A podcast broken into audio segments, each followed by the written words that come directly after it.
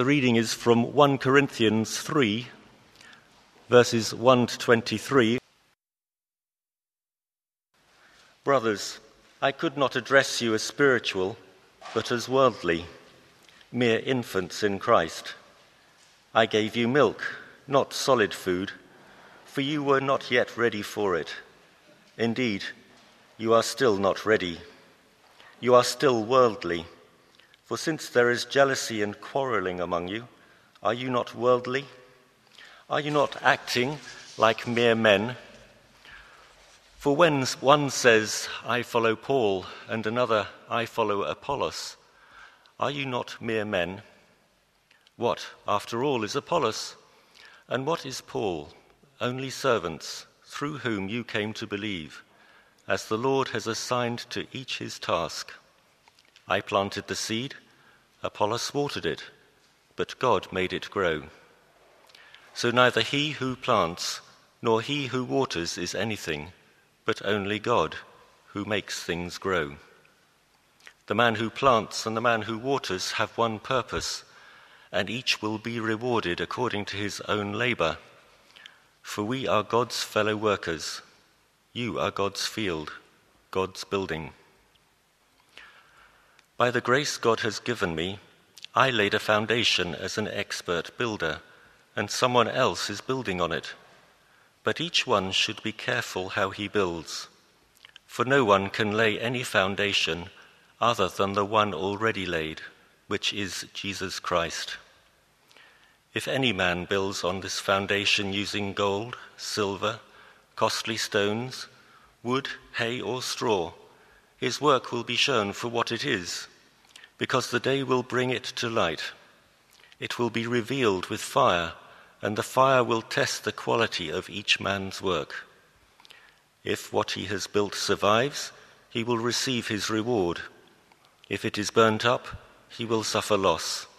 He himself will be saved, but only as one escaping through the flames.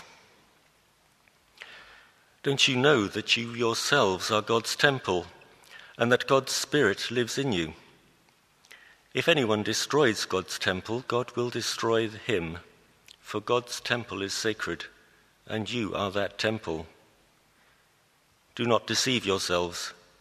If any one of you thinks he is wise by the standards of this age, he should become a fool, so that he may become wise. For the wisdom of this world is foolishness in God's sight. As it is written, he catches the wise in their craftiness. And again, the Lord knows that the thoughts of the wise are futile. So then, no more boasting about men. All things are yours, whether Paul or Apollos or Cephas, or the world, or life or death, or the present or the future, all are yours. And you are of Christ, and Christ is of God. Here ends the reading.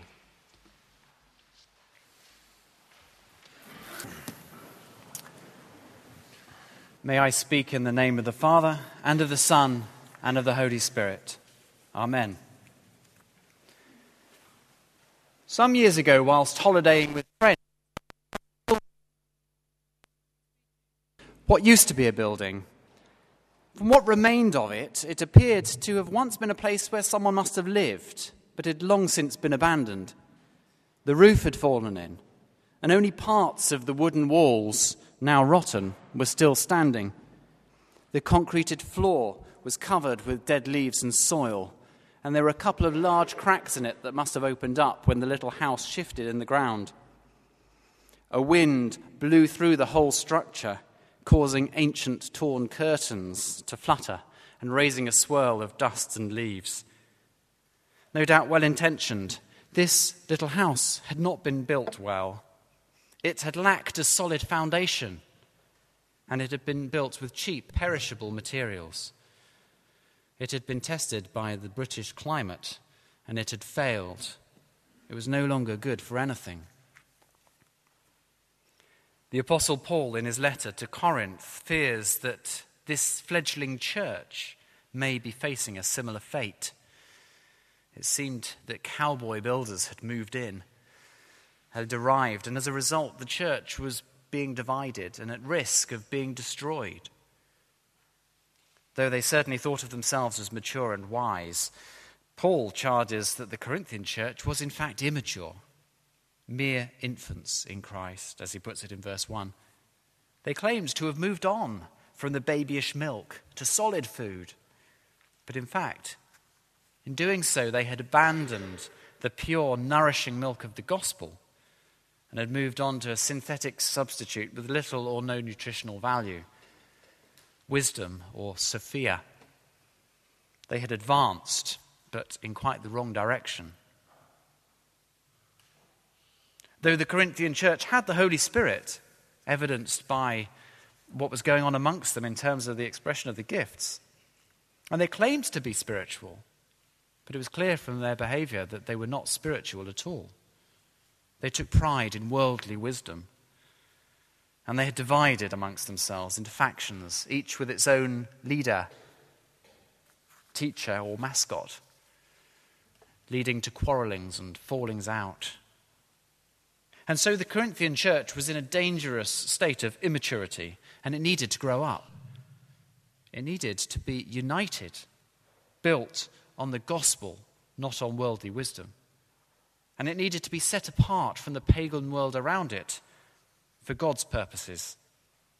Paul has a lot to say to the Corinthians, and we're trying in our morning series of sermons to listen in on this conversation. But you know, it's not simply for the Corinthians. Every church, and ours included, faces the same dangers as the Corinthians did the dangers of division, the danger of being built of the wrong stuff or even on the wrong foundation the danger of being ultimately unfit for purpose. And so, in our passage, Paul speaks of how the church should and can be, how the church can be whole, structurally sound, and fit for purpose. We'll take what Paul has to say about the church under three headings. We're going to be going through the passage together, so it would be really helpful to me if you did have it open in front of you, uh, page 1145. And our first heading of those three is that the church belongs to God. The church belongs to God. This is mostly from verses 5 to 9. I don't know if you've noticed, but there is a tendency amongst Christians, and sadly amongst evangelicals in particular, to refer to churches in terms of their leaders. For example, you might hear someone speaking of Rick Warren's church, or Nicky Gumbel's church, or John Piper's church. But this type of talk would not have pleased Paul. The church does not belong to the minister or even to the founder, it belongs to God. Verse 9 makes the point clearly, where in the Greek text the emphasis is altogether on God. So, verse 9 more literally reads, God's we are, being fellow workers. God's field, God's building, you are. The church belongs to God.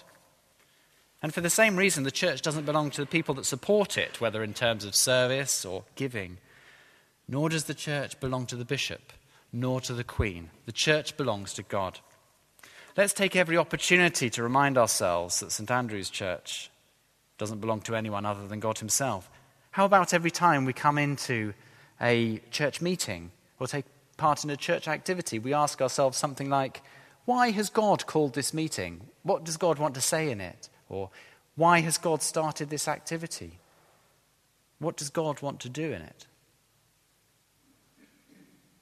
In forgetting that the church really belongs to God, the Corinthians had got themselves into a real muddle when it came to their leaders. It's so easy to adopt the mentality of one's culture, but in doing so, they had elevated their leaders to positions of eminence and boastful pride. But Paul takes them back to Christian basics. Christian leaders are servants. They're servants of God and servants of the church. Jesus himself, of course, modeled servant leadership in his ministry, and he clearly expected, expected his disciples to do the same. And as servants, Christian leaders do not own the church any more than hired farm workers own the farm. The farm is God's, and what's more, it's God that produces the growth.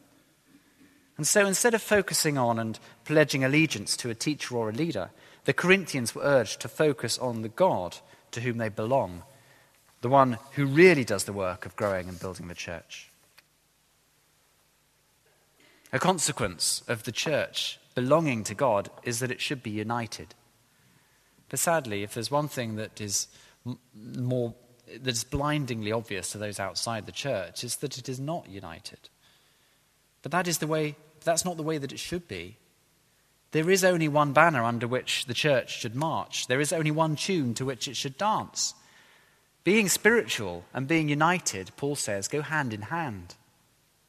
Paul tells the Corinthians they cannot be called spiritual because, in verses 1 and verse, verse 3, they can't be called spiritual since there was jealousy and quarreling among them. It's not possible for a church to be truly spiritual and divided.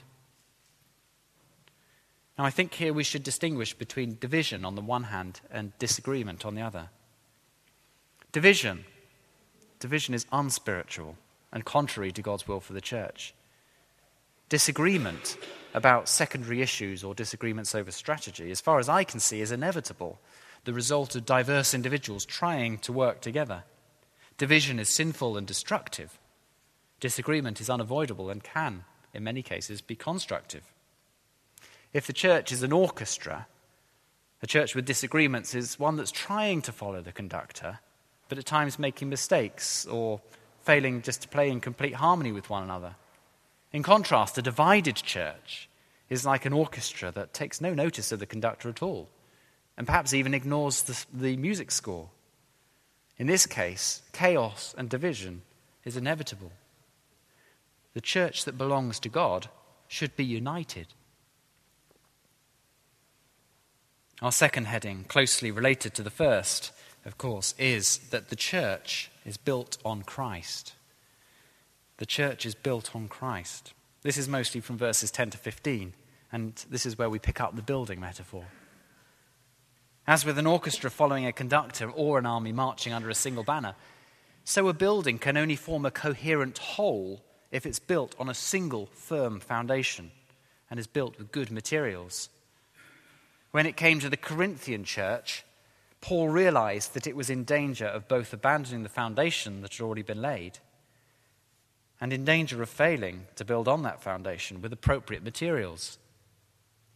Paul states very clearly what that foundation is. Verse 11 No one can lay any foundation other than the one already laid, which is Jesus Christ. In the previous chapter, Paul claims to have resolved to know nothing while I was with you except Jesus Christ and Him crucified. This is Paul's gospel, the fundamental basis for the church, on which everything should rest. The church is built on Christ. Unity within the church depends completely on being built on this firm foundation, that of Christ and Him crucified. Imagine for a moment with me a house that's built on two separate foundations. Perhaps, you know, think of think of it as, as one half of it being built on one tectonic plate and the other half built on another, spanning the fault line between them. A precarious situation, I'm sure you'll agree. As soon as the foundations move, the house cracks and most probably collapses. Now, I'm not an architect or a structural engineer, but it's plain to me that no one in their right mind will build a, try to build a single structure on more than one foundation. But incredibly, this is, in fact, the situation today in the Anglican Communion, the worldwide family of churches related to the Church of England. In recent years, it's become clear that many, notably in the Episcopal Church in the US, that for many, the church there is being built on a foundation other than Jesus Christ and Him crucified. Many of the leaders in the Episcopal Church have denied that Jesus is the only way to the Father and denied the divinity and uniqueness of Jesus Christ. They've denied the resurrection. They've denied heaven and hell, denied salvation through the cross of Jesus, denied the authority of Holy Scripture, denied the creeds, and denied biblical standards for human sexuality. Deep fissures are opening up in the structure, and the building simply cannot stand. These are, of course, sad days for the Anglican Communion, but an inevitable result of some church leaders building on another foundation. The true church is built on Christ.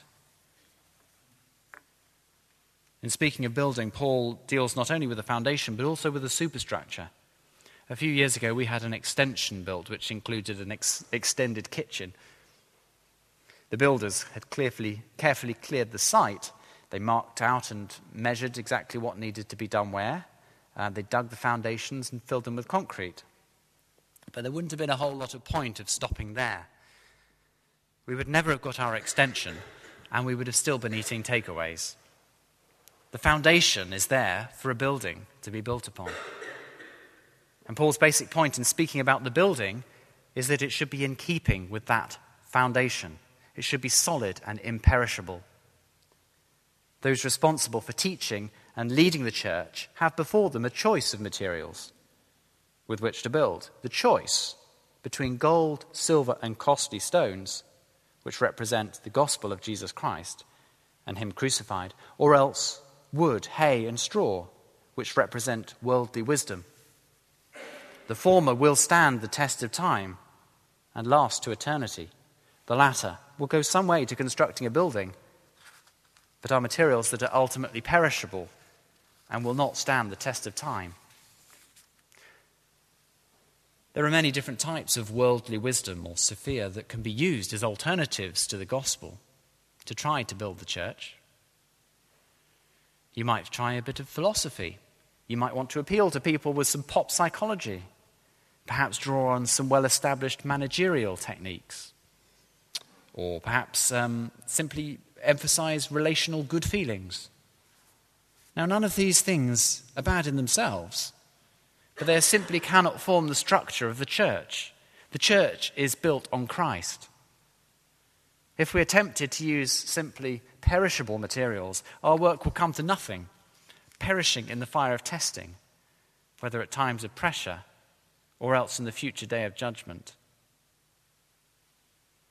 My wife Dawn, as a child, used to live near the Crowthorne Road Research Laboratory. I don't know if you're familiar with it, but it's where they, um, amongst other things, test cars. She visited once and saw how they would fill the cars with, with these test dummies and crash them rather dramatically into walls. Before the crash, the cars, of course, looked pretty good. But if they hadn't been designed or constructed well with the appropriate crumple zones and reinforcements, they failed the test big time, resulting in simply a, a crumpled heap. For those building the church, if their work is destroyed, Paul tells them that they will lose out on a reward. Quite what the reward is isn't clear from our passage, but if you look forward into chapter 4, verse 5, it seems likely that uh, Paul here is receiving, to, receiving praise from God. The pronouncement, well done, good and faithful servant, that Jesus refers to in Matthew 25. Those who try to build the church with perishable worldly wisdom will end up with nothing and will miss out on the reward. Now, I don't want you to get complacent, sitting in the pews thinking this only really applies to people in the church with official teaching and leading ministries, those that get to stand up here. The warnings to build the church on Christ is for all of us. Most, if not all of us, have a role in building the church, whether it's sharing, friend, sharing our faith with our friends or our family, whether it's in what we say or in what we do, the way we behave. We all have a responsibility to ensure that the church is built on Christ and Him crucified. And of course, where do we find the testimony to what Christ stands for and says, well, it's to be found in the scripture. Which is why it's so important for us individually to be immersing ourselves in the scripture. We've, um, there's some material at the back that we've had our attention drawn to, the Bible reading materials. Please um, get plugged into that sort of system if you're not already doing that. To have our corporate mind transformed by the Word of God so that we can know what it means to be built on Christ. Our final heading, our third and final heading, continues the building theme. If the church is seen as a building, what type of building is it? Well, Paul tells us the church is God's temple, God's dwelling place, the place where God's Spirit lives. So, following the pattern of our previous headings, the church brims with the Spirit. The church belongs to God. The church is built on Christ, and the church brims with the Spirit. As it says in verse 16, God's Spirit lives in you, and you there is you plural. You as a group, you as a church. That is where God's Spirit lives. There's a nice link between the building image in the previous paragraph and being told that this building is in fact the temple. Gold, silver, and costly stones are a reference to the materials that were used in the building of Solomon's temple. If you want to look it up later, it's in one reference is 1 Corinthians 1 Chronicles 29. Paul is using the imagery of this incredibly valuable building to stress how valuable God's temple in Corinth is, the church in Corinth. It's because of its value and its sacredness that it makes its destruction such a serious issue. Whether it's destroyed from within by division or from without by persecution, anyone who destroys the dwelling place, place of God is guilty of a capital offense. The church is where God is to be found. The church brims with the Spirit. The Corinthian church is God's temple in Corinth, who, when gathered in Jesus' name, experienced the presence and power of the Lord Jesus in their midst. As God's sacred temple, it is set apart for God's purposes, the place where God is to be encountered and through which God blesses the land. There's a beautiful image in Ezekiel 47. You might look it up later, page 880. Ezekiel 47 of a river that flows out from the temple bringing renewal and life to the surrounding countryside, and even making salt water fresh. The church, brimming with the Spirit, is sacred, set apart for God's wonderful purposes. As we came into church today, we would have walked past, if you came through the main entrance, an engraving just down on the left at about knee level, which is a quote from 1 Peter 2 you also, like living stones, are being built into a spiritual house. Like the Corinthian church, the church at St. Andrew's is to be where God is encountered, is to be a place or a group of people set apart for God's purposes of declaring his praises and renewing the land. As we come to a close, I just want to share a single quote from Gordon Fee who has written a commentary on this letter. In it, he says the local church should be a community that is so powerfully indwelt by the Spirit that it functions as a genuine alternative to the pagan world in which it's found. I wonder, is that how we think of St. Andrew's? As a genuine alternative to the world around us? But that is God's vision for the church. The church is humanity, Mark II, a genuine alternative. And God provides us with His Spirit in order to be able to be this. And so the immature Corinthian church was divided and in danger of losing its foundations. It was open to the temptations of worldly wisdom and behaved as if it did not possess the Spirit at St. Andrew's, let us pray that we, by God's grace, would be a mature church, united because we belong to God, are built on Christ, and are brimming with the Spirit. Amen.